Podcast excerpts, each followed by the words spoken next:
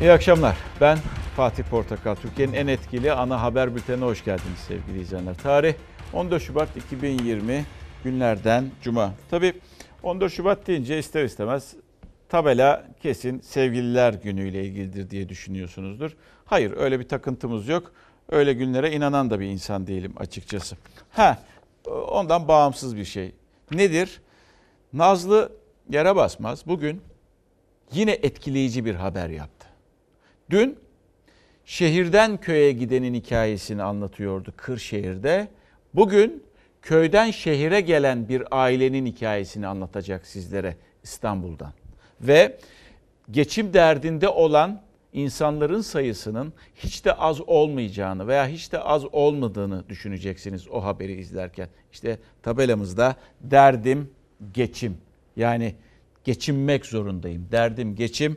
E, bugünkü etiketimiz. Önce İdlib diyeceğiz. Çünkü İdlib'de yine Suriye yani Suriye diyeceğiz. Orada e, neler olup bittiğini anlatmaya çalışacağız. Bugün çünkü e, Türkiye tarafından, Rusya tarafından yine açıklamalar vardı. Özellikle Rusya'nın açıklamaları çok önemli ve geleceğe dair de Türkiye Rusya ilişkilerine geleceğe dair ışık da tutuyor. E, şimdi e, hem İdlib Orada bir Suriye ordusunun biliyorsunuz e, operasyonu var. Diğer taraftan, taraftan Halep'in batısında da bir operasyon başlattılar. Şu haritaya dikkat etmenizi istiyorum Yunus'cum. Biraz böyle girebilirsen. Bakın orada Türk bayraklarını görüyorsunuz. Gözlem noktalarıydı. Bundan bir hafta önce 3 tanesi, 2 tane ardından 3 tane oldu ve şimdi e, gözlem noktalarının Türkiye'nin kurmuş olduğu gözlem noktalarının e, 12 gözlem noktası sanki birer birer, sanki değil birer birer artık rejimin de e, kontrol ettiği alanlar içerisine girmeye başladı. Şimdi eğer açılırsak daha net bir şekilde göreceğiz. İşte o e, gözlem noktaları e, Suriye ordusunun bu şekilde ablukası altına alınırken aslında abluka kelimesi biraz da yetersiz kalıyor. Ateş altında gözlem noktaları. Allahu Ekber. Allahu Ekber.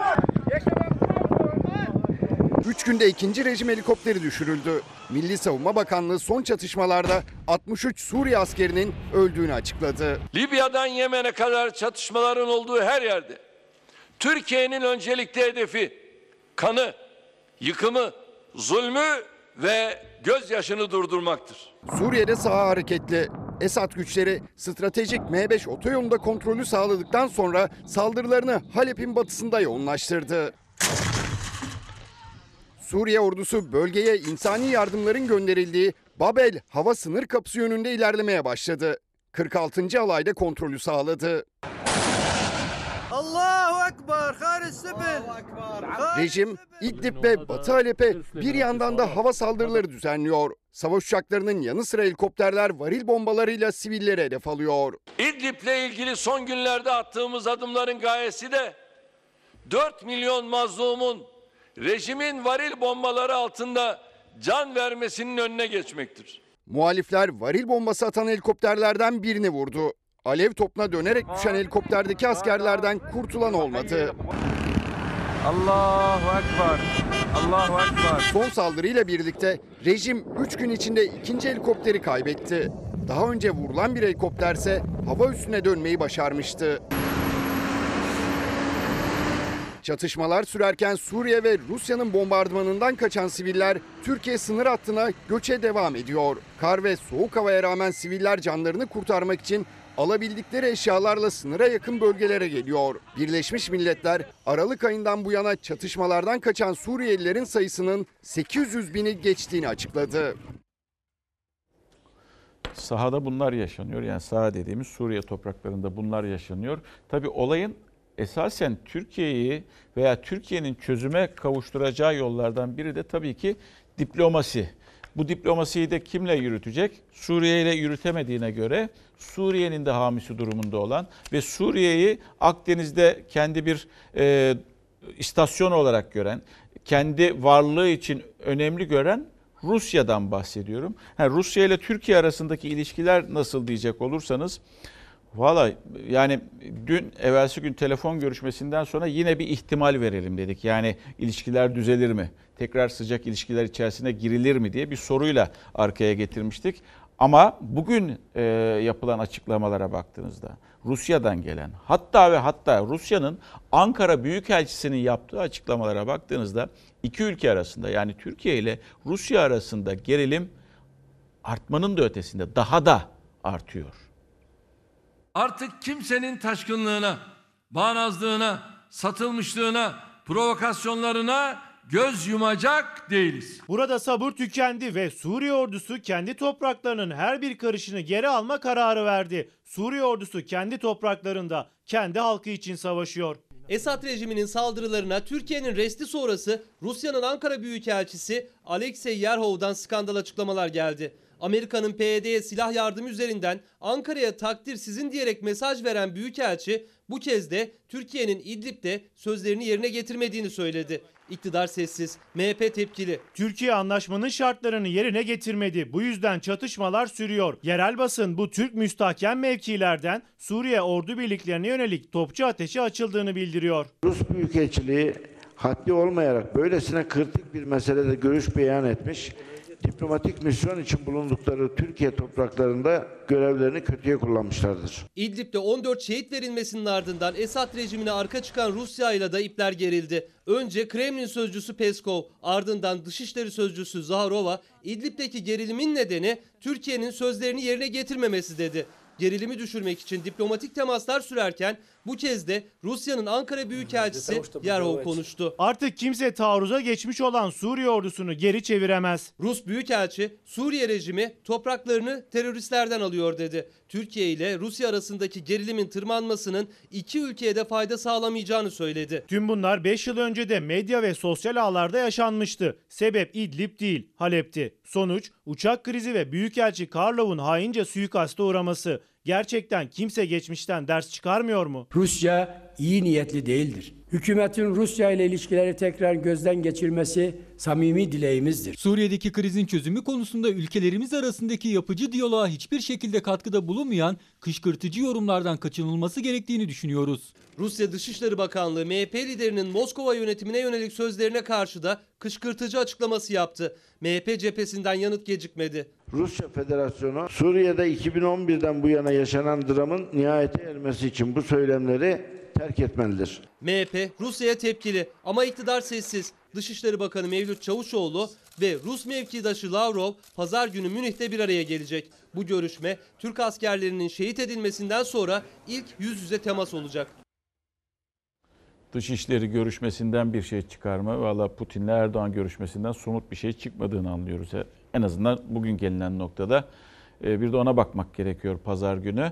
Ama burada bakın yani ne şu anda Türkiye Rusya'dan vazgeçebilir ne Rusya Türkiye'den vazgeçebilir. Ama Büyükelçi de Moskova'ya danışmadan kendi başına böyle de bir açıklama yapamaz. Onu da ortaya koymak gerekiyor. Rusya'nın işte ekonomik yönden Türkiye'den çok fazla getirisi var. Doğalgaz olsun, nükleer olsun, S-400'ler olsun vesaire. Ee, e, Türkiye'nin Rusya'da bir pazarı var. Ee, sebze meyve ihracatı, turizm geliri e, Rusya'dan çok fazla. Ee, yani E, Türkiye'yi bir de en önemlisi e, kendi yanında birlikte gösterip Batı'ya karşı da bir mesaj veriyordu daha birkaç gün öncesine kadar. Yani iki ülkede birbirinden vazgeçebilecek durumda değil şu an için. E, hem ekonomik olarak tabii hem de tabii başta da ekonomik olarak yani. Hem de pozisyon Türkiye'nin coğrafi pozisyonu gereği, Rusya'nın da coğrafi pozisyonu gereği nasıl bir arada uzlaşma olacak veya uzlaşma olabilecek mi? Onu da yine bize zaman gösterecek. Ee, bu sene içerisinde 2020'de çok konuşacağımız konu. Peki Türk askeri ne yapıyor? Türk askeri e, biliyorsunuz e, sevkiyat devam ediyor ve e, işte bizim de hep aklımıza gelirdi. Yani neden bu kadar çok Türk askeri gidiyor veya neden bu kadar çok teçhizat gidiyor vesaire gibi. Zaten Cumhurbaşkanı da onun bir şekilde cevabını vermeye çalıştı. Neden? Gözlem noktalarını tahkim etmek için, kuvvetlendirmek için, alanı doldurmak için, boş bırakmamak için ama işte o gözlem noktaları da Rusya ordusunun ablukası altına giriyor zaman içerisinde. Şey, e, ben ne dedim?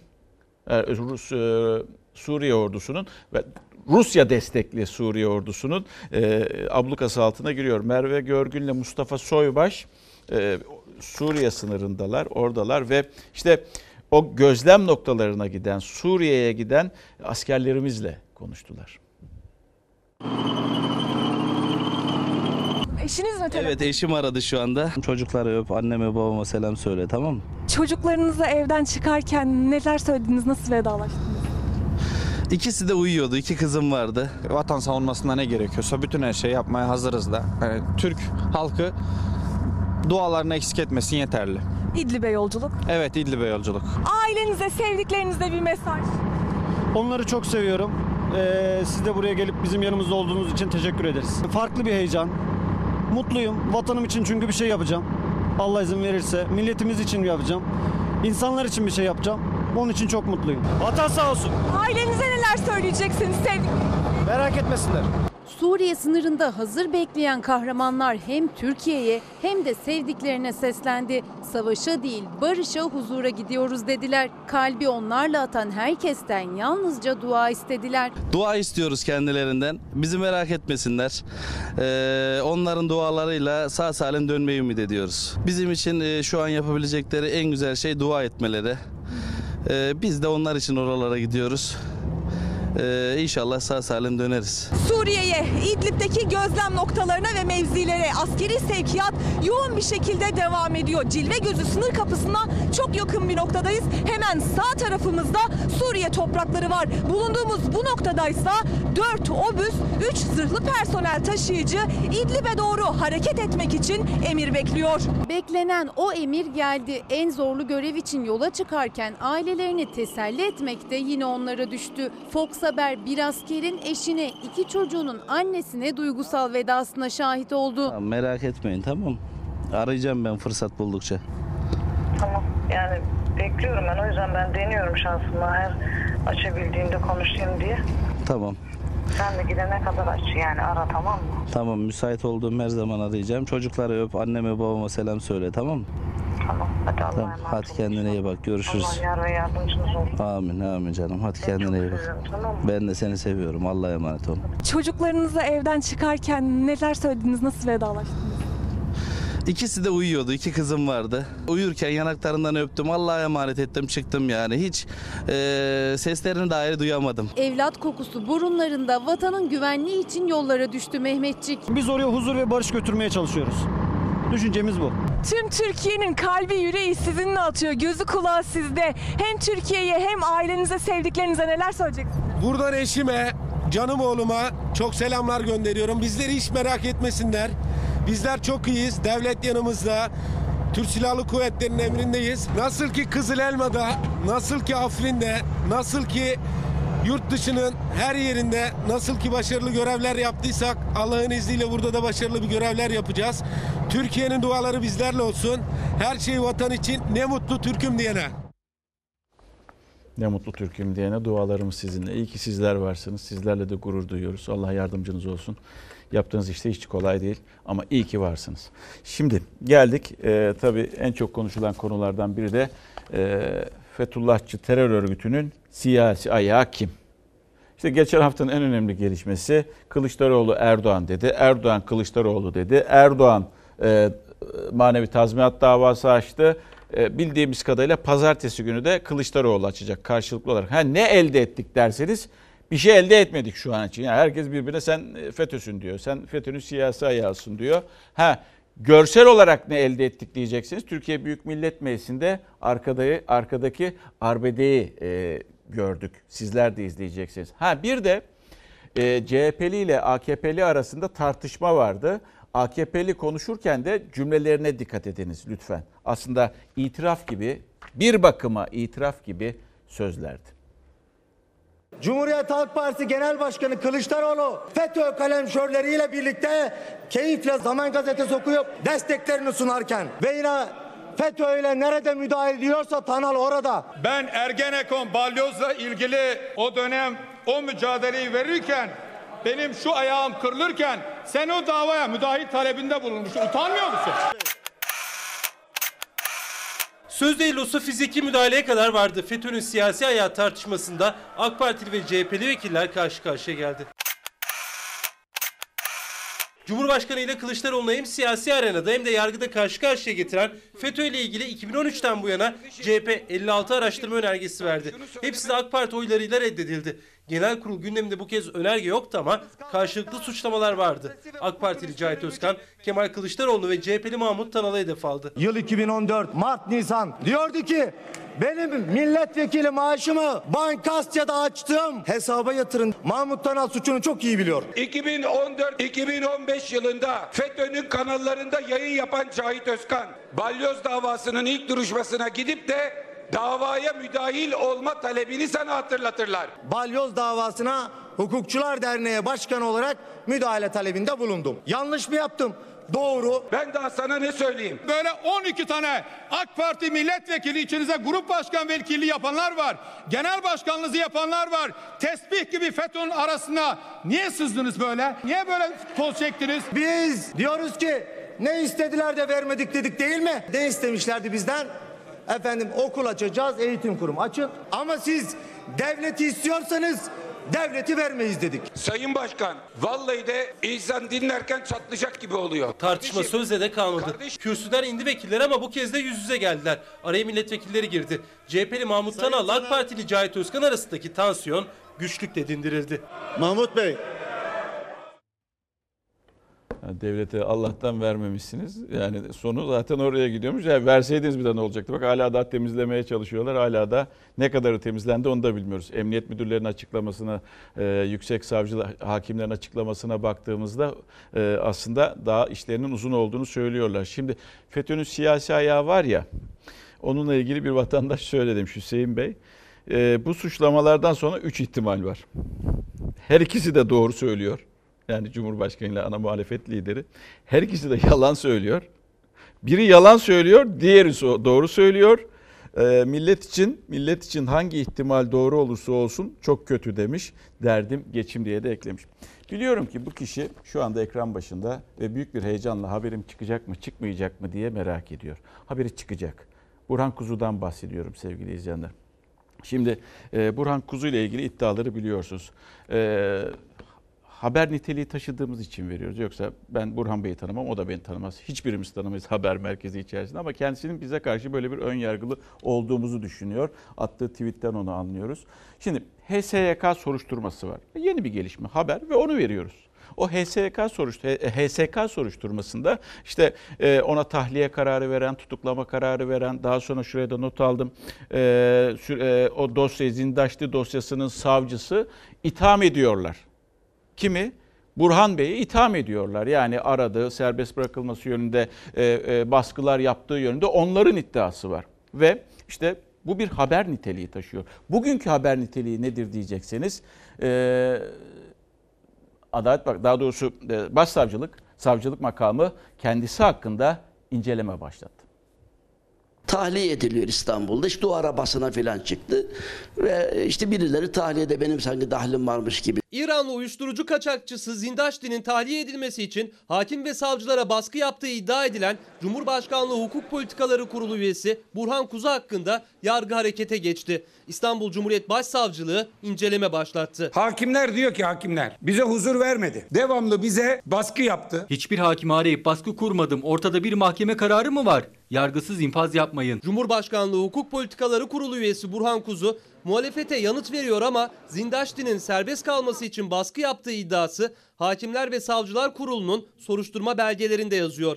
HSK soruşturmasında ifade veren hakimler Burhan Kuzu'nun İranlı uyuşturucu baronunu tahliyesi için baskı yaptığını söyledi. Burhan Kuzu'nun telefonla beni araması üzerine kendisinin dosyaya vakıf olduğunu fark ettim. Çok detaylı bir şekilde kendisi dosyayı anlattı. Bu hakimler bu baskıları ikrar etmişlerse bunun gereği yapılmalı. Savcıları göreve davet ediyoruz. Savcılık ifadeye çağırırsa koşa koşa giderim. Tekrar ediyorum. Hiçbir hakime baskı yapmadım. Senin kuzuluğunu sevsinler. Hakimler ve Savcılar Kurulu Zindaşti'nin tahliyesine ilişkin soruşturmada müfettiş raporlarını İstanbul Cumhuriyet Başsavcılığı Özel Soruşturma Bürosu'na göndermişti. Savcılık Burhan Kuzu hakkında hakimlere baskı yaptığı iddiasıyla ilgili inceleme başlatıldığını açıkladı. Başsavcılığın Burhan Kuzu'nun ifadesine başvurması bekleniyor. Hakkındaki inceleme resmiyet kazanan Kuzu sessiz. Belki bununla da ilgili bir sosyal medya iletisi atabilir ve sosyal medyadan yani e, ismimi vererek de beni ve yaptığımız haberleri eleştiriyor. Bir de akıl veriyor e, Burhan Bey. E, bu konuda akıl veremezsiniz. Neden? E, her gün vermenin mantığı ne diyor? Bir de yayıncılık böyle mi olur diyor. Bu konuda sizden öğüt alamam. Çünkü biz işimizi biliyoruz. Neyin haber olduğunu, neyin haber olmadığını, neyin izlenmesi gerektiğini, neyin aktarılması gerektiğini buradaki gazeteci arkadaşlar veriyor. Ama ben size anayasa konusunda, hukuk konusunda da ben size bir telkinde bulunamam. Hiçbir şey diyemem. Çünkü siz anayasa profesörüsünüz. Onun için bizim sahamıza girmeyin. Kendi sahanızda ister sessiz kalın, ister konuşun. Ne derseniz de deyin. Beni eleştireceğinize gidin HSK raporunu eleştirin. O yüzden bunun bir haber niteliği var. 3 gün değil 30 gün olursa sizinle ilgili 30 günde haber veririz. Ha size karşı da hiçbir böyle sevgisizliğimiz, yakınlığımız o da yok. Hiç kimseye karşı yok. Çünkü biz sadece haber yapıyoruz. Yani bu ülkede eğer bir belediye başkanının e, kaya kaya gitmesi konuşuluyorsa, e, bir hafta konuşuluyorsa, ha, bu konuşul bu da konuşulması gerek. Esas bunun da konuşulması gerekiyor. 3 gün değil belki 13 gün konuşulması gerekiyor. Onun için Burhan Bey lütfen siz kendi işinizi yapınız. Biz de kendi işimizi yapalım. Bu şekilde daha mutlu oluruz. Siz de masum olduğunuzu açıklıyorsunuz veya açıklamaya çalışıyorsunuz. Arzu ederseniz mikrofonu da götürelim, gönderelim sizlere. Oraya da konuşabilirsiniz. Yani nasıl arzu ederseniz canlı yayına gelin. Buraya da gelin. Burada da konuşalım yani. Hiç sıkıntı yok. Alırız sizi, ağırlarız merak etmeyin. Geldik. Ee, ekonomi diyeceğiz. Ekonomide ne oldu bitti diyeceksiniz. Ekonomide valla liderler bu sefer sendikaları ziyaret ediyorlar. Ve sendikalarda liderlerin verdiği mesajlar var ekonomiyle ilgili. Bir de sendikacıların vermiş olduğu mesajlar var ekonomiyle ilgili. Demokrasi işçinin ekmeğidir. Biraz da sitem edeyim kusura bakmayın. 1974 yılında Türkiye Cumhuriyeti Devleti bu sözleşmeyi kabul etmiş yıl 2020 ve sendikalar bunu istemiyor. Talep etmiyor. CHP Genel Başkanı Kemal Kılıçdaroğlu'nun sendikalara sahip çıkmıyorsunuz diyerek sitem ettiği işsizliğe karşı garanti olan aylık sosyal yardım içeren aile sigortasıydı. Aslında kazanılmış bir hakkın 46 yıldır yerine getirilmediğini, işçinin de haberinin olmadığını söyledi Diskin İstanbul'daki genel kurulunda. Sonra eleştiri okunu sendikalardan hükümete çevirdi. Bugün en sıcak gündemimiz işsizliktir. İşsizlik de bütün kötülüklerin anasıdır. 2019'un ilk 9 ayında elektriği kesilen hane sayısı 3 milyon 365 bin 784. Yoksulluğu ve işsizliği siyaseten malzeme olarak kullanan ve bir lütuf ekonomisi kurmaya çalışan bir siyasal anlayış var. Düzmece enflasyon rakamlarıyla ücretlerimizi düşüreceksiniz. Kıdem tazminatımıza zorunlu besle el uzatacaksınız ve zorunlu besle yeni vergiler getireceksiniz. Öyle yağma yok. Disk Başkanı Arzu Çerkezoğlu da hem ücretlerin düşüklüğüne hem de her geçen gün artan vergi yüküne ses yükseltti. Siyasilerin ve sendika temsilcilerinin sıcak teması ise bu görüntülerle sınırlı değildi. Ankara'da da Saadet Partisi Genel Başkanı Temel Karamollaoğlu Türk İş'i ziyaret etti. Asgari ücret açlık sınırında müzakere edilebiliyorsa burada ciddi bir yanlışlık var demek. E Biz bunu nasıl karşılayalım? El alem nasıl karşılıyor?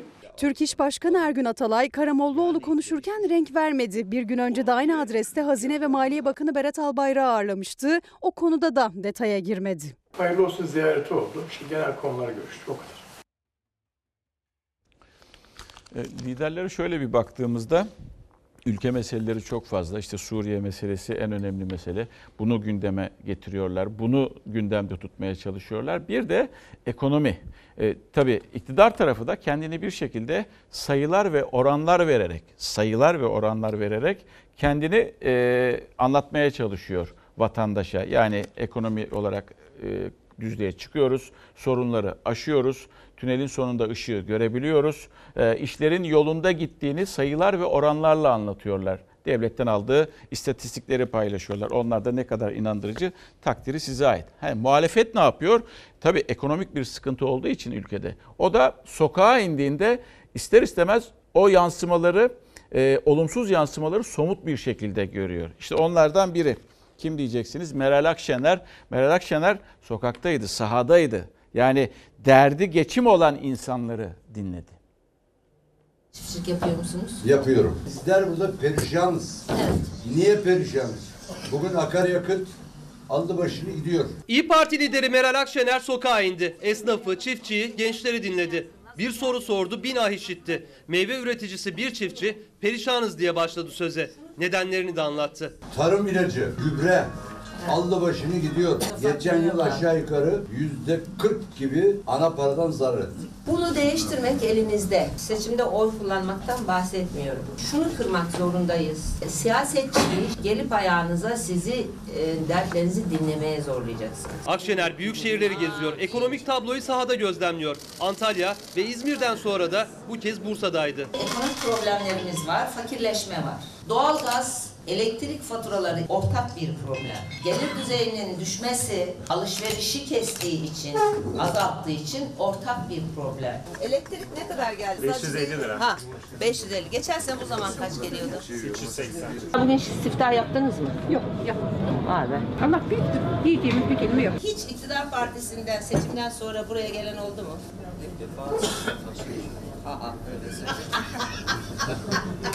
Bana bak şimdi bütün ağlar gelecek benden sonra. Artan faturalara, düşen alım gücüne dikkat çekti. Ekonomik kriz var, fakirleşiyoruz dedi. İşsizliğin altını özellikle çizdi. İşsizlik had safhada. Ücretli öğretmen olarak 900 TL'nin üstünde tatillerde ücret ödenmediği için hiç maaş almadık.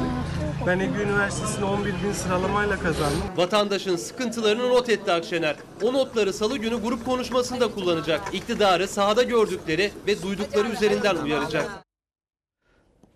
E, Şimdi bir sorumluluk sahibi olmadığı için tabii muhalefet e, sokakta neler yaşandığını, insanların neler dediğini e, rahatlıkla görebilmek için e, sokağa inebiliyor ve korkusuzca inebiliyor. Çünkü eleştirilen kendileri değil, iktidar oluyor. Esas burada bakın Sayın Cumhurbaşkanı da Sayın Maliye Bakanı da ekonominin iyiye gittiğini söylüyorlar. Onların da çarşı pazara inmesi gerekiyor. Sokağa yansımalarını görmeleri için onların da işte çarşıya pazara gitmeleri gerekiyor. Ama önceden seçilmiş yere değil. Önce gideceksin işte insanlara korkmadan da insanlar gelecekler, düşüncelerini paylaşacaklar. O zaman belki sokağın ne dediğini, sıradan vatandaşın neler yaşadığını hissedebilecekler. Net olarak e, kafaları e, e, berraklaşabilecek belki de. Ha, onu yaparlar mı? Yapmaları gerekir. Güzel de olur aslında. Tamam sayılar, oranlar güzel ama onların verdiği tabii, iddia ettiği ama bir de bunun sokağa yansımasını da izlettirirlerse insanlara bence daha iyi olabilir. Ne tepki gelir onu bilemem tabii ki. Mesela doğal gaz faturaları. İşte o doğal gaz faturaları da yine İyi Partili Fahrettin Yokuş doğalgaz ve elektrik faturalarını Türkiye Büyük Millet Meclisi'ne taşıdı. Ne olacak bu faturaları dedi. Ne olacak derken miktarlarından bahsediyordu. Peşin doğalgaz alıyorum. Kartım var ama sonradan bana doğalgaz fiyat farkı geliyor. Zehir zıkkım olsun. Al harcadıklarınız, aldıklarınız kim yiyorsa bunun hesabını vereceksin. Bir hesabı varsa soracak. Aa biz de buradayız. Buyurun hesap sorun. Muhalefetin kartlı doğalgaz abonelerinden fark alınmasını, yüksek elektrik faturalarını gündeme getirmesini AK Parti'ye hakaret olarak niteledi. AK Parti Grup Başkan Vekili tansiyon yükseldi. Bu soygun olduğu sürece Allah aşkına doğal gaz tüketenlerin yüzüne nasıl bakıyorsunuz? Bakınız bu üslup AK Parti grubuna alenen hakarettir. Ya kardeşim dünyanın neresinde var? Kaçak elektriğin faturasını dürüst, namuslu vatandaşa ödetmek. Sen biliyorum suçluluk psikolojisiyle gelip o kaba yaralayıcı uslubu devam ettiriyorsun. Nasıl bir soygun düzeni kurdunuz da bu milleti böyle soyup soğana çeviriyorsunuz? Başkent Gaz, kartlı doğalgaz abonelerine peşin aldıkları gaz üzerinden fark yansıtıyor. İyi Partili Fahrettin Yokuş adaletsizlik dedi. Ha diyeceksiniz ki efendim başkent doğalgazı peşkeş çektik. Torunlar Holding'e oradan aktardık vakıflarımıza. Zehir zıkkım olsun. Elektrik faturalarındaki kayıp kaçak bedelini de hatırlatıp sözlerini bir şiirle bitirdi. AK Partili Grup Başkan Vekili faturaların gündeme gelmesine belli ki çok öfkelendi. İyi Parti'de reste restle karşılık verdi. Günümüz geçmiyor zam üstüne zam. Hak mı, adalet mi? Siz deyin beyler. Yoksula da kalsın. Az yiyin beyler. Bunun hesabını vereceksin. Sana bu yaptığın konuşmaları Asla bırakmayacağız. Hesabı sorulması gereken birileri varsa o da sizlersiniz. 17 senenin hesabını vererek gideceksiniz bu iktidardan. Verilen arada milletvekilleri birbirlerinin üzerine yürüdü. Ve derdim geçim haberine geldik. Nazlı'nın bir haberi sevgili izleyenler. Dün eğer izlediyseniz Nazlı Ankara'dan köyüne dönen bir aileyi e, ekranlara taşımıştı. Ve o aile büyük şehirden çıkıp e, köylerine dönmüştü. Daha rahat, daha mutlu, daha huzurlu e, yaşayabilmek ve hayvancılık yapabilmek için. Ama gelin görün ki mutsuz bir aileydi. Çünkü geçinemiyordu yine. Hayvanlarını bile artık satmıştı. Şimdi de Nazlı yere basmaz başka bir aile buldu. Bu kez İstanbul'da. Onlar da köylüğün köylülüğün yokluğu içerisinde veya köy hayatının yokluğu içerisinde bir umutla büyük şehre gelmişler. İstanbul'a, mega kente gelmişler. Büyük şehrin de ötesinde ve şöyle diyorlar. Köyden kente gelmez olaydım. Faturalardan başlayalım. İşte faturalı burada bildiğiniz gibi. Doğalgaz. Şöyle doğalgaz 520. 520 lira gelmiş doğalgaz faturası. Evet o kadar idareli de kullandık maalesef. 520. Elektrik, Elektrik 148. su faturası. Su faturası 121. Şimdi 5 çocuğun sizin hanımın telefon faturaları da vardır. E, mutlaka en az 200 milyon da onu eklesek.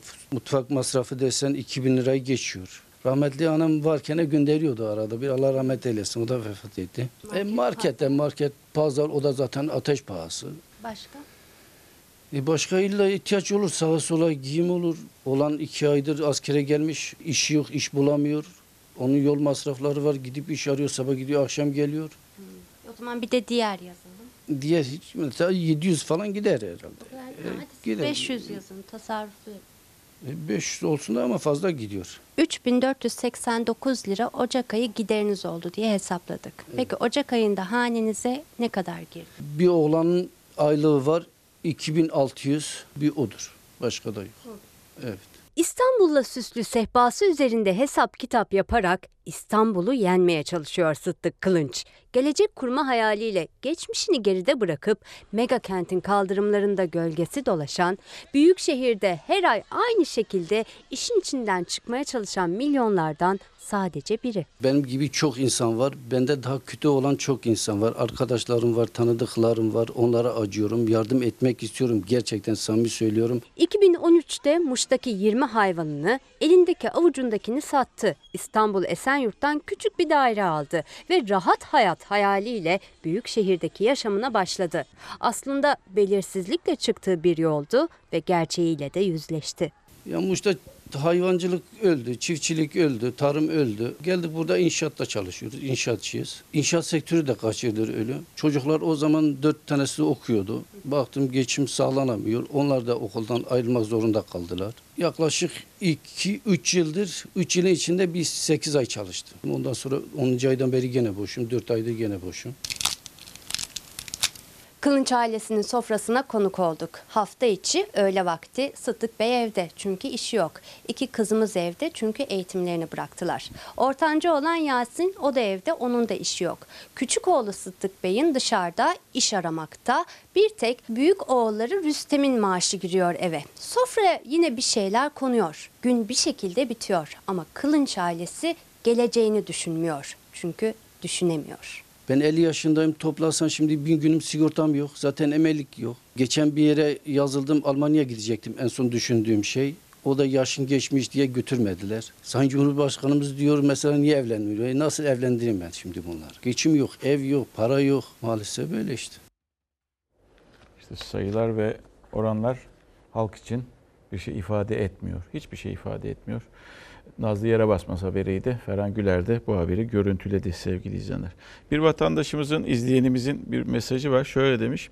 E, Elazığ depremini unuttuk. Kızılay'ı unuttuk. Şehitleri unuttuk. Zamları unuttuk. Derdim geçim. Yok. Biz hiçbirini unutturmamaya çalışıyoruz. Depremi de unutturmamaya çalışıyoruz. Çünkü sadece yaşadığımız veya bir bölümümüzün yaşadığı İstanbul değil, tüm Türkiye'nin büyük bir kısmı e, deprem riski altında ve bunun bilincindeyiz. Bir şeyler yapılmadığını da açıkçası görüyoruz. Şimdi bugün Bahçeli Evler'den öğle saatlerinde bir haber geldi. Bir apartman çöktü. Böyle oldu. 7 katlı bir apartman. Bu apartman 26 Eylül depreminde zarar görmüştü. Apartman boşaltılmıştı. Yıkılmayı bekliyordu. Ve başkan da dedi ki e, Bahçeli Evler Belediye Başkanı yıkıldı. Yaptığı açıklama biz dedi bu binayı yarın yıkacaktık diye bir açıklama yaptı. E bina da ne yapsın? Yarını bekleyemedi. Bugünden yıkıldı. Yardım edin.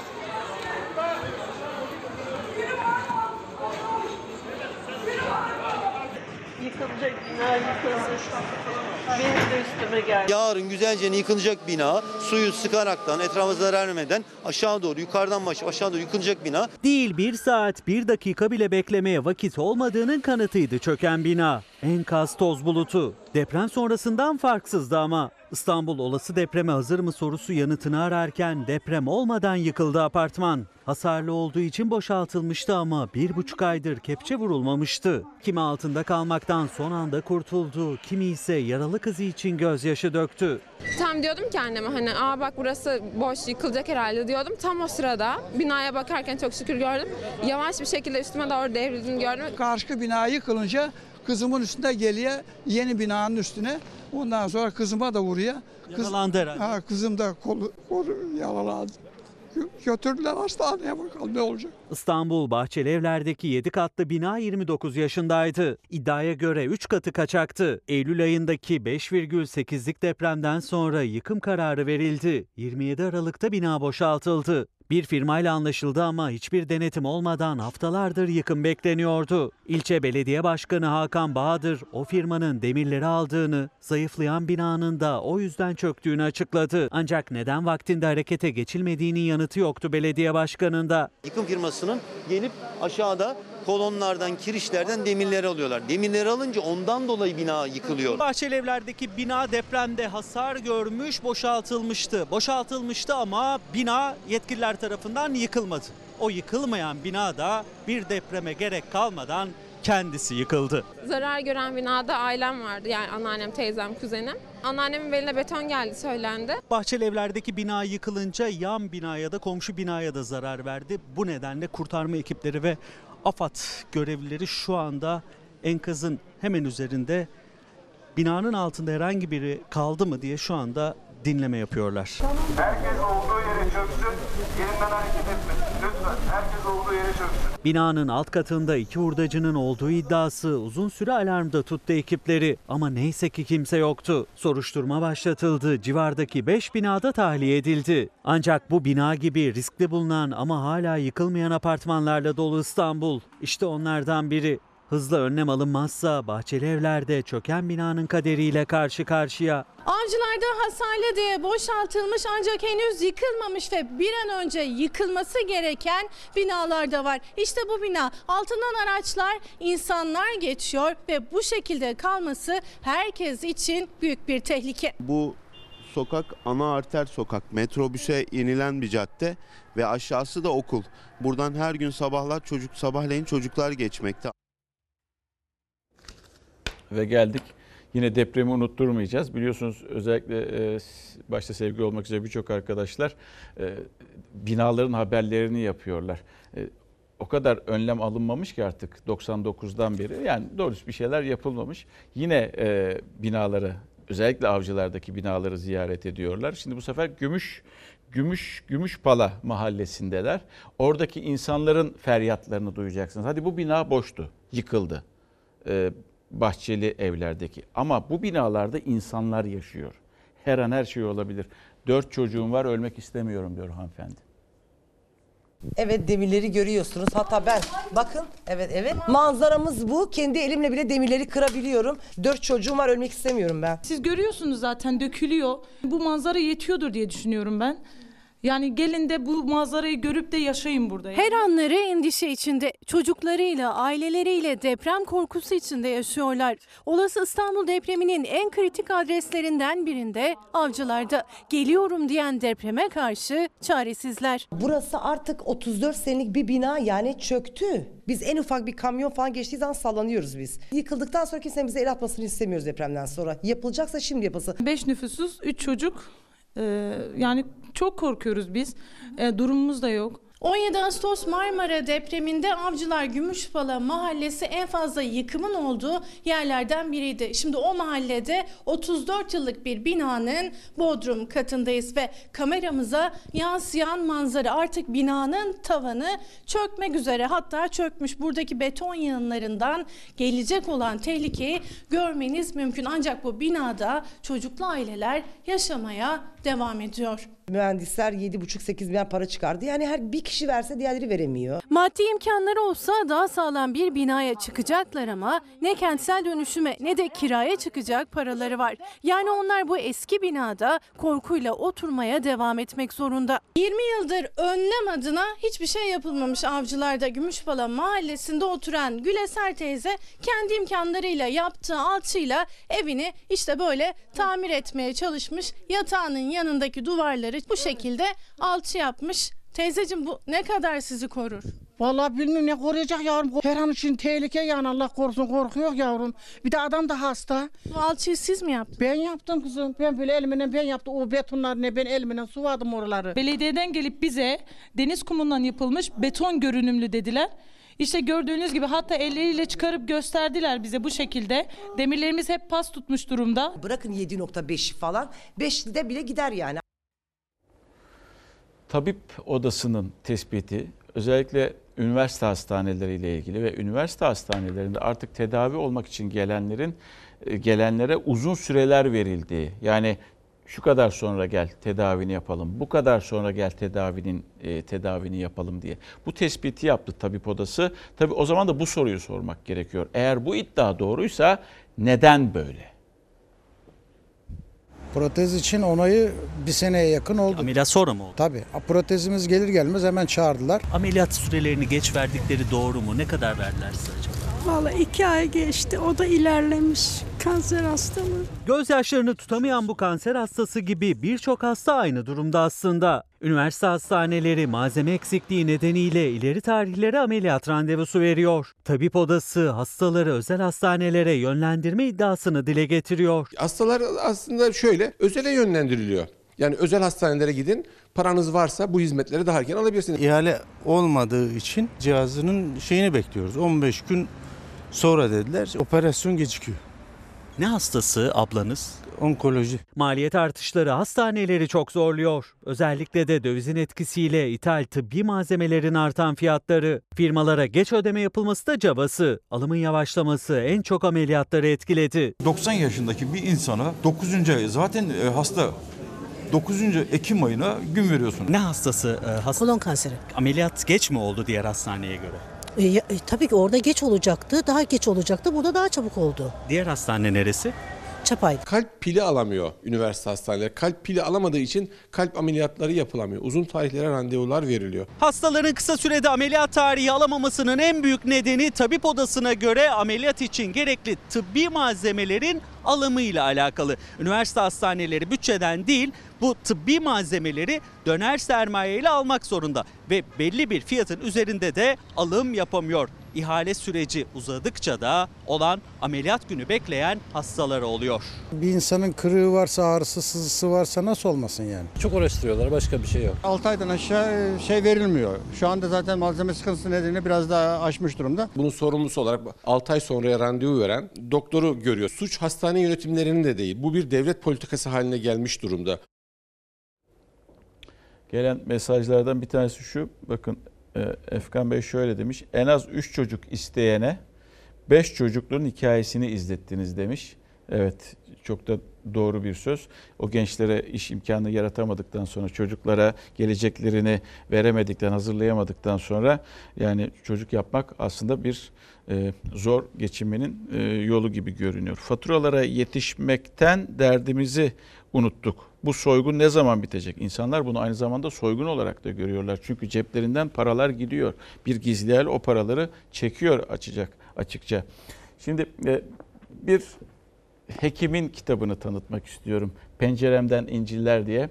E, Kendisi bir acil e, servis doktoru. Hanımefendi Demet Nohutçu ve bu kitabı şöyle bir başlığı da var. Şöyle diyor kendisi. Dünyaya bakışını anlatıyor bu kitap bir doktorun. Ama hayattan bahsediyor. E, Yazmak ve okumak insanı sağlığa götürür diyor. Özetliyor kendisi. Böyle e, şirin bir kitap. Şimdi bakınız birazdan e, reklama pas atacağım ama bir tanıtım gelecek. Biliyorsunuz Fox'un sosyal tanıtım, e, sosyal sorumluluk dizisi var Mucize Doktor. Tıpkı ona benzer bir dizi hazırlığındayız şu anda. Bu sefer de öğretmenler hakkında. Kapatıyoruz sevgili izleyenler. Bizden hemen sonra yeni bölümüyle yarışma programı Yaparsın Aşkım var. İzleyebilirsiniz yarın. Daha mutlu, daha huzurlu, daha güvenli bir dünya ve tabii ki Türkiye'de buluşmak umuduyla. Hoşçakalın.